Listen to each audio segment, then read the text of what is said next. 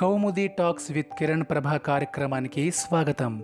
నేను మీ ఆర్జే మాధవ్. ఇది ఒక special episode. Remembering the masters అన్న ఈ సిరీస్లో ఈ ఎపిసోడ్. మ్యూజికల్ మాస్ట్రో ఇళయరాజా గారి గురించి. జూన్ రెండు పంతొమ్మిది వందల నలభై మూడున జ్ఞాన దేశిగన్ అనే పేరుతో తమిళనాడులో జన్మించారు. ఇళయరాజా గారు భారతదేశపు సంగీత దర్శకుడు గాయకుడు రచయిత.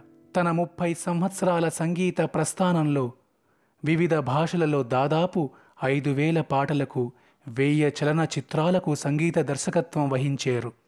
తమిళ జానపద పాటల రచనా శైలిని యతికృతం చేశారు. భారతదేశపు సంగీతంలో పాశ్చాత్య సంగీతంలో ఉండే విశాలమైన వినసొంపైన జిలుగులను ప్రవేశపెట్టారు. ఉత్తమ సంగీత దర్శకుడిగా నాలుగుసార్లు జాతీయ పురస్కారాన్ని అందుకున్నారు.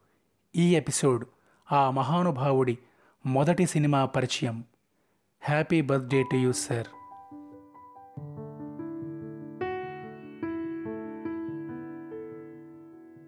ఈరోజు మనం మొదటి సినిమా శీర్షికలో మాట్లాడకబోయే సినీ ప్రముఖుడు ఇసై జ్ఞాని కలైమామణి పద్మభూషణ్. ఎనిమిదవ తరగతి చదవకపోయినా కానీ దాదాపు పలు యూనివర్సిటీలతో ఆనరీ డాక్టరేట్ పొందిన ఇళయరాజా. ఆయన మొదటి సినిమా విశేషాలు ఈ రోజు మాట్లాడుకుందామండి. ఇళయరాజా ఆయనకి ముప్పై మూడు సంవత్సరాలు వచ్చే వరకు ఆయన పేరు ఇళయరాజా కాదండి. ఆయన అసలు పేరు డేనియల్ రాజయ్య. ఈ డేనియల్ రాజయ్య పంతొమ్మిది వందల నలభై మూడులో రామస్వామి చిన్నత్తాయమ్మాళ్ అనేటటువంటి దంపతులకు పుట్టాడు. వీళ్ళది తమిళనాడులో మదురైకి దాదాపుగా వంద కిలోమీటర్ల దూరంలో పన్నైపురం అని ఒక చిన్న ఊరుందండి. ఆ ఊళ్ళో అతి నిరుపేద కుటుంబంలో ఒక పూరిపాకలో పుట్టాడు డానియల్ రాజయ్య. ఆ ఊరు కేరళకి తమిళనాడుకి సరిహద్దుల్లో ఉంటుంది. ఒక కొండ కింద ఊళ్ళన్నీ ఉంటాయి. కొండకి అవతల కేరళ యువతల వైపు తమిళనాడు రాష్ట్రం.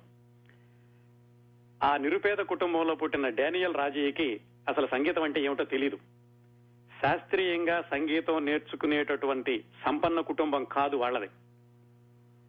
మరి ఆయనకి సంగీతం అంటే ఆసక్తి ఎలా వచ్చిందంటే చిన్నప్పటి నుంచి వాళ్ళ అమ్మగారు పాడే జోల పాటలు ఊళ్ళో వాళ్ళు పాడుకునే జానపద గీతాలు ఆహ్లాదంలో ముంచి తేల్చే ఆ చుట్టుపక్కల ఉన్నటువంటి ప్రకృతి దృశ్యాలు ఇవన్నీ చూసి డానియల్ రాజయ్యలో ఆ సంగీతం అంటే ఆసక్తి అనేది సహజంగా వచ్చేసింది. చాలా మంది ఈ సంగీతం నేర్చుకునేటప్పుడు ఏదో ఒక వాయిద్యంతో మొదలుపెట్టి నేర్చుకుంటారు. డానియల్ రాజయ్య ఏం చేశాడంటే బుల్బుల్ అని ఆ చిన్న సంగీత పరికరంతో ఆయన సంగీత సాధన మొదలుపెట్టాడు చిన్నప్పుడు. తనంతట తనే ఎవరూ నేర్పింది కాదు. ఆయనలో ఉన్నటువంటి ఈ సంగీత తృష్ణకి కొంచెం ఊపిరి పోసింది ఎవరంటే వాళ్ళ అమ్మగారు పాడేటటువంటి జోలపాటలు అలాగే వాళ్ళ పెద్దన్నయ్య ఆయన ఎక్కువగా జానపద గీతాలు పాడుతూ ఉండేవాడు. ఆయనతో పాటు జానపద గీతాలు పాడడంలో పాలు పంచుకునేటటువంటి డానియల్ రాజయ్యకి ఇంకొంచెం సంగీతం మీద ఆసక్తి పెరిగింది. ఈ డానియల్ రాజయ్యకి ఇద్దరు అన్నయ్యలు ఒక తమ్ముడు. పెద్దన్నయ్య పేరు వరదరాజన్ రెండో అన్నయ్య పేరు భాస్కర్ మూడు తను డానియల్ రాజయ్య. ఆయన తర్వాత అమర్ సింగ్ తర్వాత రోజుల్లో గంగై అమరన్ అయ్యాడు ఆయనే. వీళ్ళ పెద్దన్నయ్య వరదరాజన్ నిజానికి వాళ్ళ నాన్నగారికి మొదటి భార్యకి పుట్టినటువంటి కుమారుడు. ఆయన మొదటి భార్య చనిపోవడంతో రామస్వామి రెండో వివాహం చేసుకున్నారు. ఆవిడకి పుట్టిన వాళ్ళు భాస్కర్ రాజయ్య అమర్ సింగ్. వీళ్ళకు ఇద్దరు అక్కయ్యలు కూడా ఉన్నారండి. ఈ డానియల్ రాజయ్య చిన్నప్పుడు బాల్యం ఎలా జరిగిందంటే వాళ్ళ అన్నయ్య వరదరాజన్ అనే ఆయనకి కమ్యూనిస్టు భావాలు ఎక్కువ. ఆయన ఏం చేసేవాడంటే ఊరూరు తిరుగుతూ ఈ విప్లవ గీతాలని పాడుతూ ఉండేవాడు. ఆయనతో పాటుగా ఈ ముగ్గురు అన్నదమ్ములు కూడా అన్నయ్యతో కలిసి ఆ పాట కచేరీలోకి వెళుతూ ఉండేవాళ్ళు. కచేరీ అంటే అదేదో టికెట్లు పెట్టి పెద్ద ప్రదర్శనలాగా జరిపేది కాదండి. ఒక ఊరికి వెళ్ళడం వీళ్ళు సైకిల్ మీద సంగీత వాద్యాలు కట్టుకుని అక్కడ స్కూల్లోనో లేకపోతే ఎవరైనా అరుగు మీదో ఒక పాట కచేరీలాగా పెట్టడం విన్నవాళ్ళు ఏదో పాతిక పావలా ఇస్తే గనక వాటితోటి ఆకలి తీర్చుకోవడం అక్కడ పంపు నీళ్ళు తాగడం ఇంటికి వచ్చేసేయడం. ఇలా ఈయన బాల్యం జరుగుతూ వచ్చింది. చాలా నిరుపేద కుటుంబం అని చెప్పుకున్నాం కదా. ఈయనకంటే ఈయన తమ్ముడు గంగయ్య అమరన్ ఐదేళ్ళు చిన్నవాడు. ఆ గంగయ్య అమరన్ చాలా చిన్నగా ఉన్నప్పుడే వీళ్ళ తండ్రి రామస్వామి చనిపోయారు. అప్పటి నుంచి వాళ్ళ అమ్మ చిన్నత్తాయమ్మాళ్ ఆవిడే ఆరుగురు పిల్లల్ని తల్లి తనే అయి తండ్రి తనే అయి పెంచడం మొదలుపెట్టింది. చదువు విషయానికి వచ్చేసరికి ఈ డానియల్ రాజయ్య చిన్నప్పుడు ప్రాథమిక పాఠశాలకి వెళ్ళాడు హై స్కూల్కి వెళ్ళాడు ఆరు ఏడు ఎనిమిదో తరగతి చదువుతూ ఉండగా ఒక జ్యోతిష్యుడు కనపడి ఈయనకి చెప్పాడట అబ్బాయి నువ్వు ఎనిమిదో తరగతి మించి చదవలేవు. నీ మొహం మీద విద్యాగ్యత అనేది లేదు. ఇక్కడతో నీ చదువు ఆగిపోతుంది అని చెప్పాడు. ఆయన నవ్వి నువ్వు అలాగే చెప్తావులే నేనేమైనా సరే చదువుకుని తీరుతాను అన్నట్టుగా ఒక నవ్వు నవ్వి వచ్చేశాడు. ఎనిమిదో తరగతి అయిపోయాక తొమ్మిదో తరగతికి వెళ్ళడానికి పక్క ఊరికి వెళ్ళి చదువుకోవాలి. అంటే కొంచెం డబ్బులు కావాలి. సరే వాళ్ళ అమ్మని అడిగాడు. అమ్మా నేను ఇలా పక్క ఊరికి వెళ్ళి తొమ్మిదో తరగతిలో చేరతాను అని. చెప్పుకున్నాం కదా అప్పటికి వాళ్ళ నాన్నగారు చనిపోయారు వాళ్ళ అమ్మకే బాధ్యతలన్నీ ఉన్నాయి. ఇవే కాకుండా వాళ్ళ పెద్దన్నయ్య వరదరాజన్ ఏం చేశాడంటే ఒక నాటకాల కంపెనీ లాంటిది పెట్టి దానిలో నష్టం వచ్చేసరికి వీళ్ళ నాన్నగారు సంపాదించి పెట్టిన యాలక్కాయల తోట ఒకటి ఉంటే అది కూడా అమ్మేసేశాడు. మొత్తానికి ఎటు చూసినా గానీ సమస్యలు.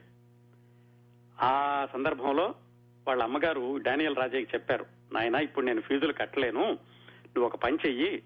మీ బావగారు అక్కడెక్కడో ఒక బ్రిడ్జ్ దగ్గర పనిచేస్తున్నారు ఆయన దగ్గర కొన్నాళ్ళు పనిచేసి ఏమైనా డబ్బులు సంపాదించుకుని వచ్చి నీ చదువు నువ్వు చదువుకుందు గాని అని వాళ్ళ అమ్మగారు చెప్పారు. వైగయ్య అని ఆ ఊళ్ళో ఒక ఆనకట్ట దగ్గర ఈయన వరసకి బావ అయ్యా ఆయన పనిచేస్తున్నారు ఆయన మిలిటరీ నుంచి వచ్చేసి ఆ ఆనకట్ట దగ్గర పనిచేస్తుంటే ఆయన దగ్గరికి వెళ్ళాడు. వెళ్ళి చెప్పాడు బావా ఇట్లా నేను చదువుకోవడానికి డబ్బులు కావాలి ఇంట్లో లేవు అందుకని కొంతకాలం నీ దగ్గర పనిచేసి డబ్బులు సంపాదించుకుని వెళ్తాను అని. సరే రాజయ్య అలాగే పనిచేయమని చెప్పాడు ఆయన. అలా ఒక సంవత్సరం పాటు కొంతకాలం పనిచేసి డబ్బులు సంపాదించుకుని వెళ్ళిపోదాం అనుకున్నటువంటి డానియల్ రాజయ్య దాదాపుగా రెండు సంవత్సరాల పాటు అక్కడే ఉండిపోయాడు. రెండు సంవత్సరాలు అయ్యాక కొంతేవో సంపాదించుకుని వెనక్కి వచ్చి వాళ్ళ పక్క ఊళ్ళో తొమ్మిదో తరగతిలో చేరాడు. అప్పుడు అనుకున్నాడు ఆ జ్యోతిష్యుడు చెప్పాడు కదా ఎనిమిదో తరగతి చదవ చదవలేనని చూడు నేను చదివి చదివి చూపిస్తాను తొమ్మిదో తరగతి దాటి అని ఆయన మనసులో అనుకున్నాడు. అలా ఉండగా ఏం జరిగిందంటే వీళ్ళ పెద్దన్నయ్య ఆ వరదరాజన్ అనే ఆయన కేరళ వెళ్ళిపోయాడు ఆ ఏలకాయల తోటలు అమ్మేశాక. అక్కడ ఆయన పాట కచేరీలు ఎక్కువగా చేసి పేరు తెచ్చుకున్నాడు. ఒక రోజు ఏమైందంటే ఆయన పాట కచేరీ ఒకటి ఒప్పుకున్నాడు కేరళలో. అక్కడికి వెళ్ళాల్సిన రోజు ఆయనకి బాగా జ్వరం. ఆయనకి నేను రాలేను అని కబురు పెట్టాడు. అయితే వాళ్ళు లేదు అక్కడ కార్యక్రమం అంతా సిద్ధం చేసుకున్నాము నువ్వేమైనా వచ్చి తీరాలని వాళ్ళు కారు వేసుకుని ఇంటికి వచ్చారు. వస్తే వాళ్ళమ్మ చూసి జాలిపడింది పాపం జ్వరంతో ఎలా వెళ్తావరా? పోనీ ఒక పని చెయ్యి వాళ్ళంత బలవంతం చేస్తున్నారు కదా. మన తమ్ముడు రాజయ్యను కూడా నీతో వెంట తీసుకునేళ్ళు. మధ్య మధ్యలో తను కూడా పాటలు పాడుతుంటే నీకు కొంచెం వెసులుబాటుగా ఉంటుంది అని ఆ వరదరాజనికి చెప్పింది. సరేలే రమ్మని చెప్పి ఆయన జ్వరంతో ఉన్నప్పటికీ ఈ తమ్ముడు డానియల్ రాజయ్యని కూడా తోడు తీసుకుని కేరళ వెళ్ళి ఆ సంగీత ప్రదర్శనలో పాల్గొన్నాడు. ఆ వరదరాజని పాడడం మధ్యలో ఖాళీ వచ్చినప్పుడు డానియల్ రాజయ్యని పాడమన్నాడు ఆయన కొంచెం విశ్రాంతి తీసుకోవడానికి. అది మొట్టమొదటిసారిగా పబ్లిక్లో డానియల్ రాజయ్య రంగస్థలం మీద పాడినటువంటి సందర్భం. ఈ గొంతు కొత్తగా ఉంది. పన్నెండు పదమూడు సంవత్సరాల కుర్రవాడు. ప్రేక్షకులందరూ కూడా విపరీతంగా ఆనందించారు ఆ లేత గొంతుని వినేసరికి. అది ఎంతగా ఆనందించారంటే ఆ తర్వాత వరదరాజన్ చేసే సంగీత కచేరీలన్నింటిలోనూ ఈ డానియల్ రాజే తప్పనిసరిగా ఉండాల్సి వచ్చింది. దాంతో ఆ చదువు కూడా తొమ్మిదో తరగతితో ఆగిపోయింది. మరి జ్యోతిష్యుడు చెప్పిందే నిజమైందో పరిస్థితులు ఎలా వచ్చినాయో గాని తలాత రోజుల్లో ఇళయరాజా అయిన డానియల్ రాజే చదువు తొమ్మిదో తరగతి ఆగిపోయింది. తొమ్మిదో తరగతి కూడా పూర్తి అవ్వలేదు అలా వాళ్ళ అన్నయ్య దగ్గర ఆయన కచేరీలు చేస్తూ వాళ్ళ అన్నయ్య కచేరీలో పాల్గొంటూ ఉండేవాడు. కొన్ని రోజులకి ఏమైందంటే ఒక వయసు వస్తుంది కదా పదిహేను పదహారు సంవత్సరాల వయసు వచ్చేసరికి ఈ లేత గొంతు పోతుంది ఇంకా పెద్దవాళ్ళ గొంతు వచ్చేటటువంటి ఆ సంధి సమయంలో ఇతను ఎక్కువగా పాటలు పాడలేకపోయేవాడు వాళ్ళ అన్నయ్య కచేరీలో. అప్పుడు ఏమైందంటే వీళ్ళ తమ్ముడు గంగ యమరన్ అతను పాడుతూ ఉండేవాడు వాళ్ళ అన్నయ్యతో కలిసి. ఆ గంగ యమరన్కి చిన్నప్పటి నుంచి ఇంకొక అలవాటు ఏమిటంటే ఆయన పాటలు రాస్తూ కూడా ఉండేవాడు. ఆ విధంగా వరదరాజన్ గంగ యమరన్ వాళ్ళు పాటలు పాడుతూ ఉంటే మన డేనియల్ రాజా ఏం చేశాడంటే ఈయనకో మిత్రుడు దొరికాడు ఆ పక్క ఊళ్ళోనూ ఆ చుట్టుపక్కల ఊళ్ళో ఉన్నతను. అతని పేరు చిన్నస్వామి. అతనేం చేస్తూ ఉండేవాడంటే మలేరియా ఇన్స్పెక్టర్గా పనిచేసేవాడు. ఆ రోజుల్లో అంటే మనం మాట్లాడుకునేది ఒక యాభై సంవత్సరాల క్రిందట.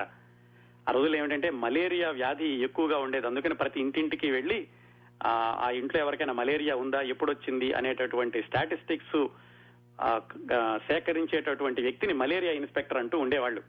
ఆ మలేరియా ఇన్స్పెక్టర్ పనిచేస్తూ ఉండేవాడు చిన్నస్వామి. ఆయన మలేరియా ఇన్స్పెక్టరే కాకుండా ఆయన నాటకాలు కూడా వేసేవాడు. ఆ నాటకాలకి సంగీతం సమకూర్చడం కానీ పాటలు పాడడానికి కానీ మన డానియల్ రాజయ్యని పిలిచాడు.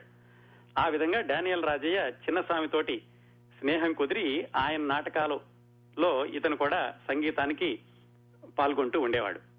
ఇలా ఈయన జీవితం జరుగుతూ ఉండగా ఒకరోజు ఆ చిన్నస్వామి వచ్చి డానియల్ రాజయ్య తోటి చెప్పాడు.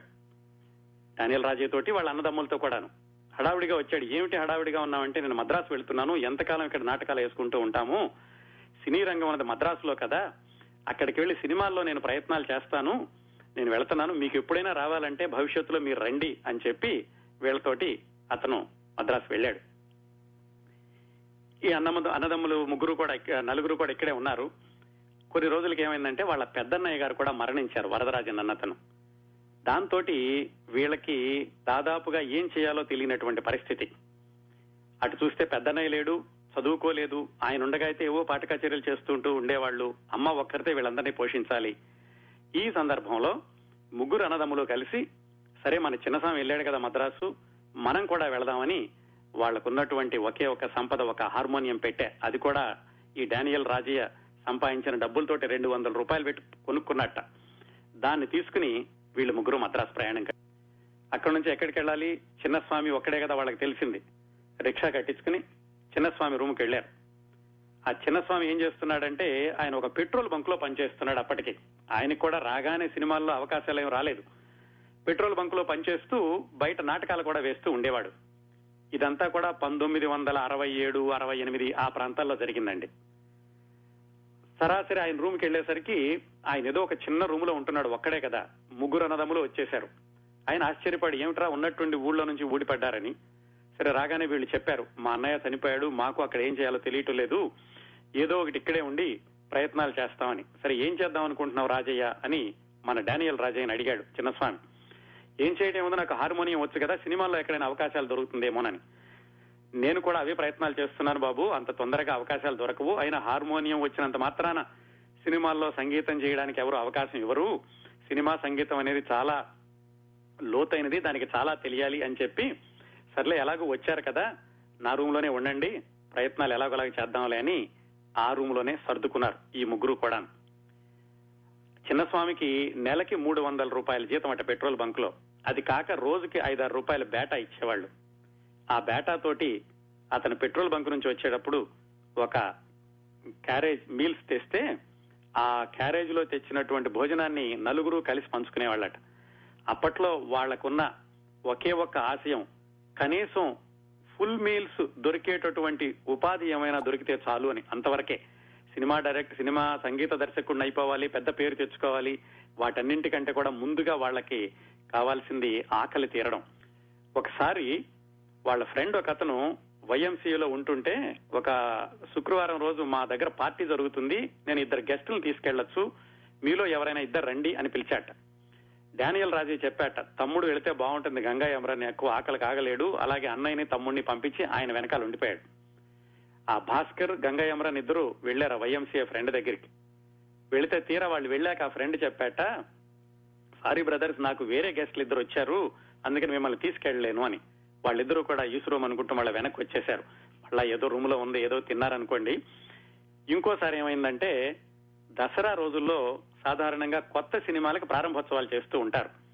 వాహిని స్టూడియోలో కొత్త సినిమాలు ఎక్కువగా మొదలవుతూ ఉండేవి. కొత్త సినిమా మొదలైన రోజు వాళ్ళు ఏదో పలహారం లాగా పెట్టేవాళ్ళట మరమరాలు శనగలు కలిపి.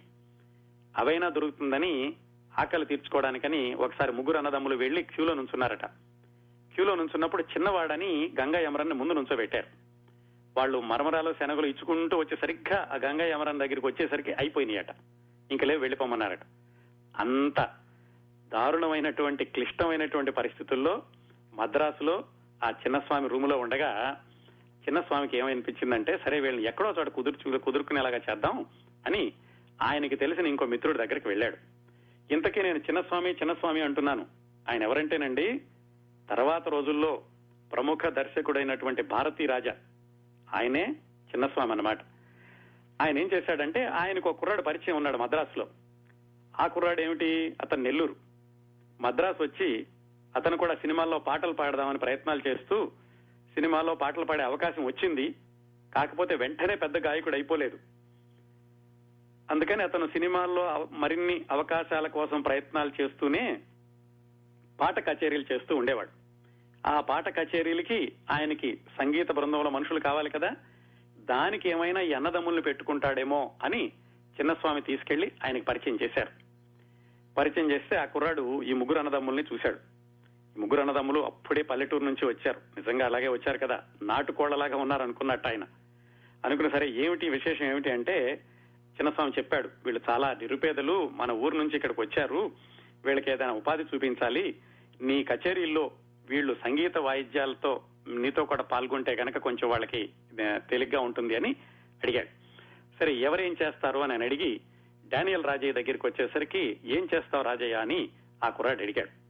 అడిగితే ఇతను హార్మోనియం నేను బ్రహ్మాండంగా వాయిస్తానని చెప్పాట. ఏది వాయించి చూపించమంటే దాని మీద ఒక పాశ్చాత్య సంగీతాన్ని వాయించాట. ఇంకా ఏం చేస్తావంటే గిటార్ కూడా వాయించగలను అన్నాడట. మొత్తానికి అతని సంగీత పరిజ్ఞానం కంటే కూడా అతనిలో ఉన్న ఆత్మవిశ్వాసం అతనిలో ఉన్న ఆ దూకుడు నచ్చి ఆ కుర్రాడు సరే అబ్బాయి మీరు ముగ్గురు రండి. నా పాట కచేరీల్లో సంగీత వాయిద్యాల్లో మీరు కూడా పాల్గొందరు గాని అని వాళ్ళ ముగ్గురిని తనతో కలుపుకున్నాడు. ఆ కుర్రాడు ఎవరో కాదండి ఎస్పి బాలసుబ్రహ్మణ్యం గారు. ఆ విధంగా ఎస్పి బాలసుబ్రహ్మణ్యం డానియల్ రాజీయల స్నేహం గత నలభై ఐదు సంవత్సరాలుగా ఆ స్వర సహవాసం అలా కొనసాగుతూ వస్తోంది. ఎస్పి బాలసుబ్రహ్మణ్యం గారికి పరిచయం అయ్యాక ఆయన కచేరీలు ప్రతి దాంట్లోనూ వీళ్ళు సంగీతం వాయిస్తూ వాయిస్తూ ఉండేవాళ్ళు. ఒకళ్ళ హార్మోనియము ఒకళ్ళ గిటారు ఒకళ్ళ రిథము అలా చేస్తూ ఉండేవాళ్ళు. అది దొరికాక వీళ్ళకి కొంచెం వెసులుబాటు అయ్యింది. ఇంకా భోజనానికి వెతుక్కునేటటువంటి పరిస్థితి లేదు. బాగానే జరుగుతోంది. ఆ సందర్భంలో వాళ్ళ అమ్మగారిని పల్లెటూరు నుంచి ఇక్కడ తీసుకొచ్చేసి వాళ్ళతో పాటు ఉంచుకుని వీళ్ళందరూ కూడా వేరే రూమ్ తీసుకున్నారు. అలా బాలసుబ్రహ్మణ్యం గారి కార్యక్రమాల్లో వీళ్ళు సంగీత వాయిద్యాలు వాయిస్తూ రోజులు జరుగుతున్న రోజుల్లో ఎప్పటికైనా సరే వీళ్ళ పరమావధి ఏమిటి? ఒక సినిమా సంగీతానికి దర్శకుడిని అవ్వాలి అనేది. వీళ్ళ ముగ్గురికి ఉంటుంది. ముఖ్యంగా డానియల్ రాజయ్యకి ఇంకా ఎక్కువ ఆతృతగా ఉండేది. ఎప్పుడు సినిమా డైరెక్టర్ అవుదామా అని. అయితే చిన్నస్వామి చెప్పాడు కదా కేవలం హార్మోనియం వాయించడం ఒకటే కాదు గిటార్ ఒకటే కాదు ఇంకా అన్నీ తెలియాలి సినీ సంగీతం అంటేనని. ఆ విషయం ఆయనకి బాలసుబ్రహ్మణ్యం గారి కార్యక్రమాల్లో పాల్గొనేటప్పుడు మరింతగా తెలిసి వచ్చింది ఇట్లాగనేది నాకు తెలిసింది మాత్రమే నేను వాయించడం కాదు నేను ఎలాగైనా సరే కొంచెం శాస్త్రయుక్తంగా నేర్చుకుంటే బాగుంటుంది అని మద్రాసులోనే ధనరాజ్ అని ఆయన దగ్గరికి వెళ్ళారు. ఆయన మ్యూజిక్ స్కూల్ ఒకటి ఉంది. ఆయన దగ్గరికి వెళ్ళి నాకు సంగీతం నేర్పుతారా శాస్త్రీయంగా నేర్చుకోవాలి నేను అని అడిగారు. సరే ఆయన కూడా ఈ కుర్రవాడి నేపథ్యం అంతా తెలుసుకున్నారు. వీళ్ళు బాలసుబ్రహ్మణ్యం గారి కార్యక్రమాల్లో కచేరీలు చేస్తున్నారు కానీ వీళ్ళు ఇంకా స్థిరపడలేదు అని తెలుసుకున్నాక ఈ కురవాడలో ఉన్న ఉత్సాహం చూసి సరే ఆయన వెస్ట్రన్ మ్యూజిక్తో మొదలు పెడదామని వెస్ట్రన్ మ్యూజిక్ నేర్పడం మొదలుపెట్టాడు. కర్ణాటక సంగీతం కూడా నేర్పించాడు. ముఖ్యంగా గిటార్లో ఎక్కువగా ఈయనకి శిక్షణ పాఠాలు చెప్పాడు ఆ ధనరాజ్ అన్న ఆయన. మరి మాస్టర్ అన్నాక ఊరికే పాఠాలు చెప్పరు కదా. ఆయన కూడా కేవలం ఊసిపోక పాఠాలు చెప్పే మనిషి కాదు. ఆయన కూడా ఒక స్కూల్ లాగా దాన్ని కొనసాగిస్తూ ఉండేవాడు. మరి డానియల్ రాజయ్యకి ఫీజు కట్టేటటువంటి వెసులుబాటు కూడా లేదు ఆ రోజుల్లో. అందుకని ఏం చేశాడంటే ఆ ధనరాజ్ గారి దగ్గరకు వచ్చేటటువంటి మిగతా శిష్యులకి ఈయన సంగీత పాఠాలు నేర్పుతూ వాళ్ళకి సంగీత వాయిద్యాలు నేర్పుతూ ఆ విధంగా గురువు గారి గురుదక్షిణ తీర్చుకుంటూ ఉండేవాడు. ఫీజులేమీ లేకుండాను. అట్లా సాగుతూ ఉన్న రోజుల్లో ఈయనకి ఎట్లాగైతే సినిమాల్లో ఒక చిన్న అవకాశం దొరికింది. ఆ అవకాశం ఏంటంటే సలీల్ చౌదరి అని ఒక సంగీత దర్శకుడు ఉండేవాడు. ఆయన దగ్గర గిటారు వాయించడానికి ఒక చిన్న అవకాశం దొరికింది. అక్కడ కొన్ని రోజులు పనిచేశారు. అక్కడి నుంచి ఆయన జీవితంలో పెద్ద మలుపు ఏమిటంటే జీకే వెంకటేష్ అని ప్రముఖ సంగీత దర్శకుడు ఉండేవాడు. ఆయన ఎక్కువగా కన్నడంలో చేస్తూ ఉండేవాళ్ళు. తెలుగులో కూడా మన అమెరికా అమ్మాయి ఆ సినిమాలకి సంగీత దర్శకత్వం చేసింది ఆయన జీకే వెంకటేష్. ఆయన దగ్గర గిటారిస్ట్గా అవకాశం దొరికింది మన డేనియల్ రాజయ్యకి. ఆ అవకాశం చాలా సంవత్సరాలు కొనసాగిందండి. దాదాపుగా ఐదారు సంవత్సరాల పాటు జీకే వెంకటేష్ గారి దగ్గరే ఆయన పనిచేశారు. పనిచేసి ఉదయం నుంచి వెళ్తే సాయంకాలం వరకు ఆయన దగ్గర పనిచేయడం సాయంకాలం అర్ధరాత్రి ఎప్పుడు రూమ్కి చేరుకోవడం రూమ్కి చేరుకుని అప్పుడు కూర్చుని ఈయనకి సొంతంగా వచ్చినటువంటి స్వరాలన్నింటినీ రాసుకుంటూ ఉండేవాడట. అప్పుడు మళ్ళా గిటార్ మీద స్వరబద్ధం చేసుకుంటూ ఉంటే మిగతా వాళ్ళకి ఇబ్బంది అవుతుందని అర్ధరాత్రి కూర్చుని ఈయన స్వరాలన్నీ రాసుకుని తర్వాత ఇప్పుడు బాలసుబ్రహ్మణ్యం గారికి వినిపించడం ఆయన వాటిని పాటలాగా మార్చడం ఇట్లా గడుస్తూ ఉంది. ఇలా ఉంటూ ఉండగా ఈయన మధ్య మధ్యలో కేవి మహాదేవన్ గారు రమేష్ నాయుడు గారు వాళ్ళ దగ్గర కూడా సంగీత వాయిద్యాలకని వెళుతూ ఉండేవాళ్ళు. కొన్ని రోజులకి ఏమైందంటే ఎట్లాగైతే ఈయన ఈయనలో ఉన్న పెద్ద ప్రతిభాని కానీ లేకపోతే కురవాడలో ఉన్న ఉత్సాహం కానీ దీపం అని ఒక సినిమాకి సంగీతం సమకూర్చేటటువంటి అవకాశం మన డానియల్ రాజయ్యకి దక్కింది. సినిమా మొదలు పెట్టారు పాటలు రికార్డింగ్ చేస్తున్నారు. ఇంకా రికార్డింగ్ దశలో ఉండగానే ఆ సినిమా ఆగిపోయింది. అది ముందుకెళ్ళలేదు. ఆ తర్వాత కొన్ని రోజులకి జెమినీ వాళ్ళు ఒక తమిళ సినిమా తీస్తూ దానికి అవకాశం కోసమని అడగడానికి వెళితే నువ్వు పని చేయబ్బాయి నీ దగ్గర నువ్వు కంపోజ్ చేసినటువంటి పాటలు ఏమైనా ఉంటే ఒక క్యాసెట్ నాకు ఇవ్వు అని అడిగారట. క్యాసెట్ కూడా చేయించుకునేటటువంటి స్తోమత కాదు. అప్పటికప్పుడు బాలసుబ్రహ్మణ్యం గారితో చెబితే ఆయన జమినీ రికార్డింగ్ థియేటర్ను బుక్ చేసుకుని సొంత ఆర్కెస్ట్రా తోటి బాలసుబ్రహ్మణ్యం గారు వసంత అని ఇంకో గాయన ఉండేవాళ్ళు. ఆవిడ మలేషియా వాసుదేవన్ వీళ్ళందరితో పాటలు పాడించి క్యాసెట్ తయారు చేశారు. ఈ కార్యక్రమం అంతా కొన్ని రోజులు పట్టింది. ఆ క్యాసెట్ చేతికొచ్చి దాన్ని తీసుకుని జమినీ వాళ్ళ దగ్గరికి వెళ్ళేసరికి వాళ్ళు అబ్బాయి సమయం అయిపోయింది మేము వేరే వాళ్ళని తీసేసుకున్నాం. నువ్వు చాలా ఆలస్యమైంది కదా నువ్వు వస్తావో రావో తెలియదని వేరే వాళ్ళని పెట్టుకున్నావు అని చెప్పారు. ఆ విధంగా ఒక విధంగా ఏమన్నా ఏమైందంటే నట వీళ్ళని ఈ పావలార్ బ్రదర్స్ అన్లక్కీ బ్యాచ్ అని ఒక ముద్ర వేశారట. ఇట్లా ఉండగా ఈ జీకే వెంకటేష్ దగ్గర ఉండగానే ఈయన ఎలాంటి అవమానాలు ఎదుర్కొన్నారంటే ఒక గాయని ఎక్కువగా హుషారు పాటలు పాడుతూ ఉండేది ఆవిడ. జీకే వెంకటేష్ గారి దగ్గర ఆవిడ పాడుతూ ఉంటే ఈయన ఏవో కొన్ని స్వరాలు రాసుకుని ఆవిడ దగ్గరికి వెళ్ళి ఇదిగో చూడండి నేను స్వరాలు రాసుకున్నాను అని వినిపించబోయాడట. ఇంకా అప్పటికి గిటారిస్ట్ గానే ఉన్నాడు. ఆ అమ్మాయి చూసి ఓహో నువ్వు కూడా సంగీత దర్శకత్వం చేస్తావు నువ్వు అంత పెద్దాడు అవుతావా అని ఎగతాళిగా మాట్లాడిందట. ఓకే, తర్వాత మళ్ళా ఫాస్ట్ ఫార్వర్డ్ చేస్తే ఈయన సంగీత దర్శకుడు అయ్యాక ఆవిడతోటి ఒక్క పాట కూడా పాడించలేదు. అది వేరే విషయం. ఇంకా జీకే వెంకటేష్ గారి దగ్గర ఉండగానే ఒకసారి ఒక ప్రముఖ గాయని పాట పాడుతుంటే ఆవిడ నాలుగైదు టేకులు తీసుకుందట. జీకే వెంకటేష్ అంటే ఏమ్మా ఏమైంది వాళ్ళ ఎందుకు అలాగా ఇన్ని టేకులు తీసుకుంటున్నారు? అని అడిగితే చూడండి ఆ దూరంగా నల్లగా ఉన్నాడే కుర్రాడు ఆ గిటార్ వాయిస్తున్నాడు వాడు సరిగ్గా వాయించడం లేదు. ఆ గిటార్ సరిగ్గా వాయించకపోవడం వల్ల నేను టేకులు తీసుకుంటున్నాను అని అందట ఆవిడ. ఈయన కోపం వచ్చి వెంకటేష్ గారి దగ్గరికి వెళ్ళి చూడండి సార్ నా గిటార్లో ఏమైనా తప్పు ఉందేమో చూడండి నేను ఇలా వాయించాను. నన్ను అనొచ్చు కానీ నా గిటార్ని నా సంగీతాన్ని అంతే మాత్రం నేను ఒప్పుకోను అని ఈయన వాదించడం మొదలు పెట్టాట ఆయన సర్లేవయ్య పెద్ద ఆవిడ ఏదో ఒకటి అంది కదా వదిలేసేయని మొత్తానికి సర్ది చెప్పాడు. ఈ రెండు సందర్భాలు ఎందుకు చెప్పానంటే ఈయన ప్రముఖ సంగీత దర్శకుడు అయ్యాక ఆ హుషారు పాటలు పాడే గాయనితోటి ఒక్క పాట పాడించలేదు. ఈ ప్రముఖ గాయనితోటి చాలా తక్కువ పాటలు వేళ్ళ మీద లెక్కబట్టగలిగినన్ని పాటలు మాత్రమే పాడించారు. ఆవిడ మాత్రం ఎక్కువగా సినిమా ఆయన సంగీత దర్శకత్వం వహించిన సినిమాల్లోకి తీసుకోలేదు. అది ఫాస్ట్ ఫార్వర్డ్ చేస్తే. మళ్ళా జీకే వెంకటేష్ గారి దగ్గరికి వెళ్తే ఆయన దగ్గర ఇలాగా గిటారిస్ట్గా ఇలా డానియల్ రాజు యొక్క జీవితం కొనసాగుతూ ఉండగా ఆ జీకే వెంకటేష్ గారి ఆర్కెస్ట్రాలో కమల అని ఒక సింగర్ ఒక ఆవిడ ఉండేవాళ్ళట. ఆవిడ ఒకరోజు ఈ డానియల్ రాజయ్యకి రాజయ్య నాకు తెలిసినటువంటి వాళ్ళు ఒక సినిమా తీస్తున్నారు నీకు సిఫార్సు చేస్తాను అని చెప్పి ఆవిడ పంజు అరుణాచలం అనేటటువంటి ఆయన పేరు చెప్పారు. ఈ పంజు అరుణాచలం ఎవరంటే ఆయన రచయిత నిర్మాత కూడాను. సరే ఆయన దగ్గరికి వెళ్ళి కలిశాడు ఈయన. డానియల్ రాజేని చూసి ఆయనకి నచ్చాడు. సరే నీతో సంగీతం చేయిస్తాను అని చెప్పాడు ఆయన. దానికి ఒక కారణం కూడా ఉంది. ఎందుకంటే వాళ్ళు తీయబోయేటటువంటి సినిమా ఈ పల్లెటూరి నేపథ్యం ఉన్న సినిమా. ఈ డానియల్ రాజే చేసేటటువంటి స్వరాలు కూడా ఎక్కువగా జానపద సంగీతాన్ని రంగరించి ఉండే ఇది సరిపోతుంది అని ఆ పంజు అరుణాచలం అనుకున్నారు. అనుకుని దాదాపుగా ఈయన పేరు సంగీత దర్శకుడాక ఖరారు చేద్దాము అనుకుంటున్న దశలో ఆ పంజు అరుణాచలం గారి అన్నయ్య వద్దబ్బాయి నువ్వు ఇలాగ కొత్త వాడిని పెట్టుకోవద్దు. అసలే మనం పల్లెటూరి నేపథ్యంలో తీస్తున్నాము. ఈ సినిమా బాగా రావాలంటే మనం ఎంఎస్ విశ్వనాథన్ లాంటి పెద్దవాళ్ళని పెట్టుకోవాలి. ఈ కుర్రాన్ని పెట్టుకోవద్దు అని వాళ్ళ అన్నయ్య అభ్యంతరం చెప్పాడు. పంజు అరుణాచలానికి ఎలాగైనా ఈ కుర్రాడి మీద నమ్మకం ఉంది. ఈ డానియల్ రాజయ్య తోటే చేయిద్దామని వాళ్ళ అన్నయ్యని కాదన్నయ్య ఇలాగ నచ్చజాకపోతే చివరికి ఏమన్నాడంటే ఈయనే అయితే ఒక పని చెయ్యి. ఈ డానియల్ రాజయ్య తోటి ఒక లైవ్ ఆర్కెస్ట్రా పెట్టిస్తాను. నువ్వు కూడా రా విను. నీకు నచ్చితే కనుక అప్పుడు మనం పెట్టుకుందాము అని వాళ్ళ అన్నయ్యకి చెప్పాడు ఈ పంజు అరుణాచలం. సరే అలాగే చేయమన్నాడు ఆయన. అది ఇప్పుడు ఈయనకి జీవన మరణ సమస్య లాంటిదన్నమాట. ఆ లైవ్ ఆర్కెస్ట్రా చూసి పంజు అరుణాచలం వాళ్ళ అన్నయ్య ఒప్పుకుంటే ఈయనకి అవకాశం దొరుకుతుంది లేకపోతే దొరకదు. సరే లైవ్ ఆర్కెస్ట్రా అంతా పెట్టారు. ఒక హాల్ తీసుకున్నారు. హాల్ తీసుకుని లైవ్ ఆర్కెస్ట్రా అంతా సిద్ధం చేశారు. కొన్ని అపశకునాలు అంటారు చూడండి. కొన్ని కొన్ని మంచి కార్యాలు మొదలు పెట్టేటప్పుడు ఏదైనా జరిగితే కనుక ఇది అపశకునం ఇది అపసవ్యం అందుకని సరిగా జరగదు అంటారు. దానికి కొన్ని ఉదాహరణలు కూడా ఉన్నాయండి. ఒక్క నిమిషం డానియల్ రాజేని ఇక్కడ ఉంచి మనం ఇంకో రెండు ఉదాహరణలు చూద్దాం. షోలే సినిమా గుర్తుంది కదా? అత్యద్భుతమైనటువంటి రికార్డుల్ని తిరగరాసిన సినిమా.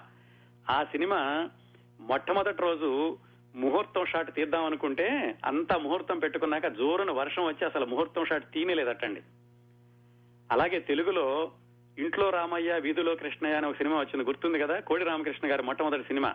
ఆ తర్వాత ఆయన శతాధిక చిత్రాల దర్శకుడు అయ్యాడు. ఆ సినిమా మొట్టమొదటి ముహూర్తం షాట్ పెట్టినప్పుడు అంతా అంతా సిద్ధమైపోయారు. ఈయన స్టార్ట్ అన్నాడు కెమెరా తిరుగుతోంది కట్ అన్నాడు. తర్వాత చూసుకుంటే కెమెరా ప్లగ్ అసలు కరెంటు పెట్టలేదు. కెమెరాలో రీలే తిరగలేదు. సాధారణంగా మరి మొట్టమొదటిసారిగా ప్రయత్నం చేసేటప్పుడు పెద్ద ప్రయత్నాలు చేసేటప్పుడు ఇలాంటి వాటన్నిటిని అపశకునాలు అనుకుంటారు ఈ డానియల్ రాజయ్య లైవ్ ఆర్కెస్ట్రా సందర్భంలో కూడా ఇలాంటి అపశకునమే ఎదురైంది. అంతా సిద్ధం చేసుకున్నారు. పంజు అరుణాచలం వాళ్ళ అన్నయ్య ఉన్నారు. ఆడియన్స్ లోను సరిగ్గా వీళ్ళ కచేరీ మొదలు పెట్టడానికి ముందు కరెంట్ పోయింది. ఇదేమిట్రా అపశకునం అనుకున్నారు వాళ్ళు? సరే తర్వాత కరెంట్ వచ్చింది. మళ్ళా ఆ కార్యక్రమాన్ని కొనసాగించారు. కొనసాగించాక పంజు అరుణాచలం గారి అన్నయ్యకి నచ్చింది. నచ్చి సరే బాగుంది ఈ కురాన్నే పెట్టుకుందాం సంగీత దర్శకుడిగా అనుకున్నారు. ఆ విధంగా డానియల్ రాజయ్యకి మొట్టమొదటిసారిగా పంతొమ్మిది వందల డెబ్బై ఆరులో సంగీత దర్శకత్వం చేసేటటువంటి అవకాశం వచ్చింది. అప్పటికి ఆయన వయసు ముప్పై మూడు సంవత్సరాలు. ఆ సినిమా పేరు అన్నక్కిళి ఆ సినిమాతోటి సంగీత దర్శకుడుగా ఆయన స్వరబద్ధం చేశాక ఇంకా టైటిల్స్లో పేరు వేసేటప్పుడు ఏం పేరు వెయ్యాలి అని అడిగినప్పుడు ఈయన పేరు డానియల్ రాజయ్య. రాజా అని వేద్దాం అనుకున్నారు. కానీ అప్పటికే ఏఎం రాజా ఉన్నాడు. తమిళంలో రాజా పేరుతో ఇంకొక ఆయన ఉన్నారు. సో అందుకని ఇలాగంటే కూడా ఏమైనా వేరే పేరు పెట్టుకుంటే బాగుంటుంది అని ఆయనే సలహా ఇచ్చినప్పుడు అప్పుడు ఇళయరాజా అని ఈయన పేరు మార్చుకున్నారు. అదండి. డానియల్ రాజయ్య ఇళయరాజా అయినటువంటి సందర్భం. ఆయన మొట్టమొదటి సినిమా అన్నక్కిళ్ళి తోటి అన్నమాట సరే సినిమా అంతా అయిపోయింది. ఈయన స్వరాలు అద్భుతంగా ఇచ్చారు. ఆ సినిమా కూడా పల్లెటూరి నేపథ్యమే. ఈయన ఇచ్చినటువంటి సంగీతం కూడా ఆ జానపద సంగీతాన్ని రంగరించి ఇచ్చిన సంగీతమే. సినిమా విడుదలయ్యింది. మొట్టమొదటి వారం. ఏమాత్రం బాగుండలేదు అని టాక్ వచ్చింది. దాదాపుగా వారం అయిపోయాక ఆ సినిమాని థియేటర్లలో నుంచి బయటకి తీసేసేటటువంటి పరిస్థితి. ఆ సందర్భంలో ఒక అద్భుతం జరిగింది. ఏమిటంటే ఈ వారం రోజుల్లో సినిమా చూసిన వాళ్ళు వెళ్ళి పది మందికి చెప్పడం మొదలు పెట్టారు ఏమని ఈ సినిమా ఏదో చాలా కొత్తగా ఉంది. ఇందులో సంగీతం సంగీతం అద్భుతంగా ఉంది. మన ఊళ్ళో పాడుకునే పాటల్లాగా ఉన్నాయి. ఏమాత్రం సినిమా సంగీతం లాగా అనిపించటం లేదు. కొత్తగా వినిపిస్తోంది అని అలా మౌత్ టాక్ తోటి అందరికీ తెలిసి రెండో వారం నుంచి విపరీతంగా కలెక్షన్లు వచ్చినాయి. ఆ రెండో వారంలో మొదలైనటువంటి అన్నక్కిళి ప్రభంజనం ఎన్ని రోజులు కొనసాగిందో తెలిసింది నూట తొంభై ఆరు రోజులు ఆడింది ఆ సినిమా.